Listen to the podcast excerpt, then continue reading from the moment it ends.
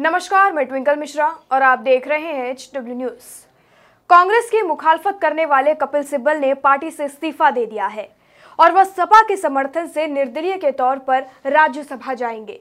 सपा कपिल सिब्बल का समर्थन कर रही है। कपिल सिब्बल ने संवाददाताओं से कहा, मैंने 16 मई को ही कांग्रेस पार्टी से इस्तीफा दे दिया था। उन्होंने कहा कि मैं एक स्वतंत्र आवाज़ होना ज़रूरी है।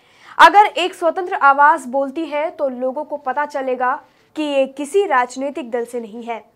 कांग्रेस नेता कपिल सिब्बल ने लखनऊ में सपा मुखिया अखिलेश यादव से मुलाकात की थी। कपिल सिब्बल को राज्यसभा भेजने में आज़म खान का बहुत बड़ा रोल है। सिब्बल ने आज़म खान का केस सुप्रीम कोर्ट में लड़ा था।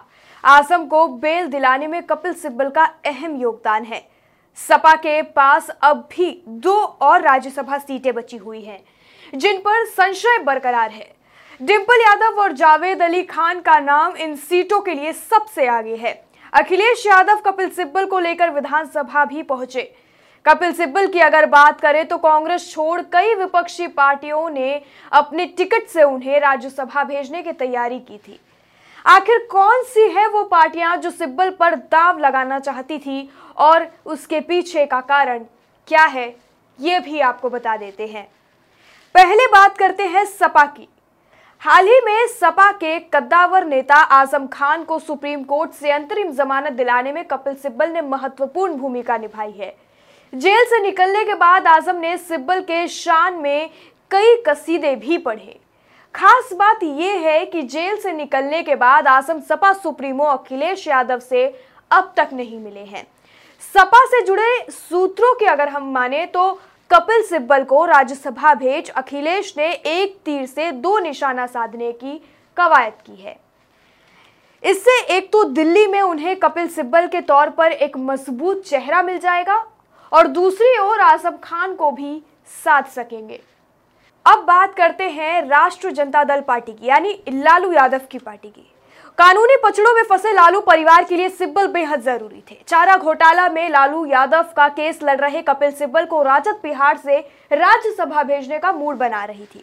राजद को बिहार में इस बार राज्यसभा की दो सीटें मिलनी तय हैं। ऐसे में एक सीट पर पार्टी सिब्बल को उच्च सदन में भेजना चाहती थी।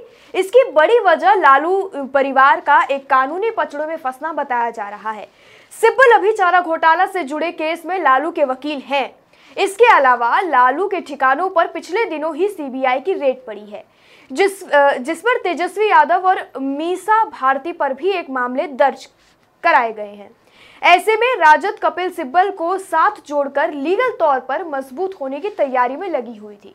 इससे पहले 2016 में लालू यादव वरिष्ठ वकील राम जेठमलानी को भी राज्यसभा भेज चुके हैं। वहीं झारखंड के मुख्यमंत्री हेमंत सोरेन पर भी कपिल सिब्बल के इस फैसले से काफ़ी नुकसान हुआ है। झारखंड के मुख्यमंत्री हेमंत सोरेन पिछले कुछ दिनों में मुश्किलों में घिरे नज़र आ रहे हैं। उन पर मंत्री रहते माइंस की लीज लेने का आरोप है। इस मामले में सदस्यता रद्द करने का केस चुनाव आयोग के पास विचारधीन है। इसके साथ ही यह मामला कोर्ट में भी गया है। कोर्ट में सोरेन की तरफ़ से इस मामले की पैरवी कपिल सिब्बल ही कर रहे हैं फ़िलहाल। रिपोर्ट के मुताबिक, इमूमो अपने कोटे से सिब्बल को राज्यसभा भेजने का मन बना चुकी थी। झारखंड में दो सीटों पर चुनाव होना है, जिसमें सत्ताधारी दल को एक सीटें मिलना तय माना जा रहा है। वहीं एक सीट पर फाइट होने की संभावना दिख रही है। राज्यसभा चुनाव में इस बार 10 सीटों पर कांग्रेस को जीत की उम्मीद है। इनमें राजस्थान, छत्तीसगढ़ के दो दो झारखंड, मध्य प्रदेश, हरियाणा, कर्नाटक, महाराष्ट्र, तमिलनाडु की एक एक सीटें शामिल हैं। हालाँकि इन 10 सीटों के लिए दावेदारों की लंबी लाइन लगी हुई है। इनमें पी चिदम्बरम गुलाम नबी आज़ाद, आनंद शर्मा, कपिल सिब्बल, अविनाश पांडे, अंबिका सोनी, विवेक तनखा, सुबोध कांत सहाय और रणदीप सुरजेवाला जैसे प्रमुख नेता शामिल हैं।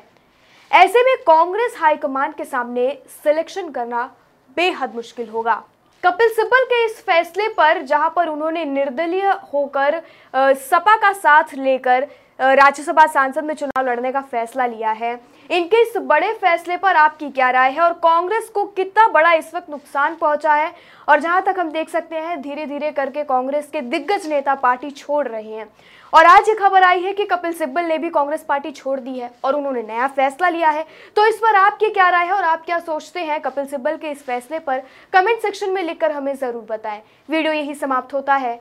धन्यवाद।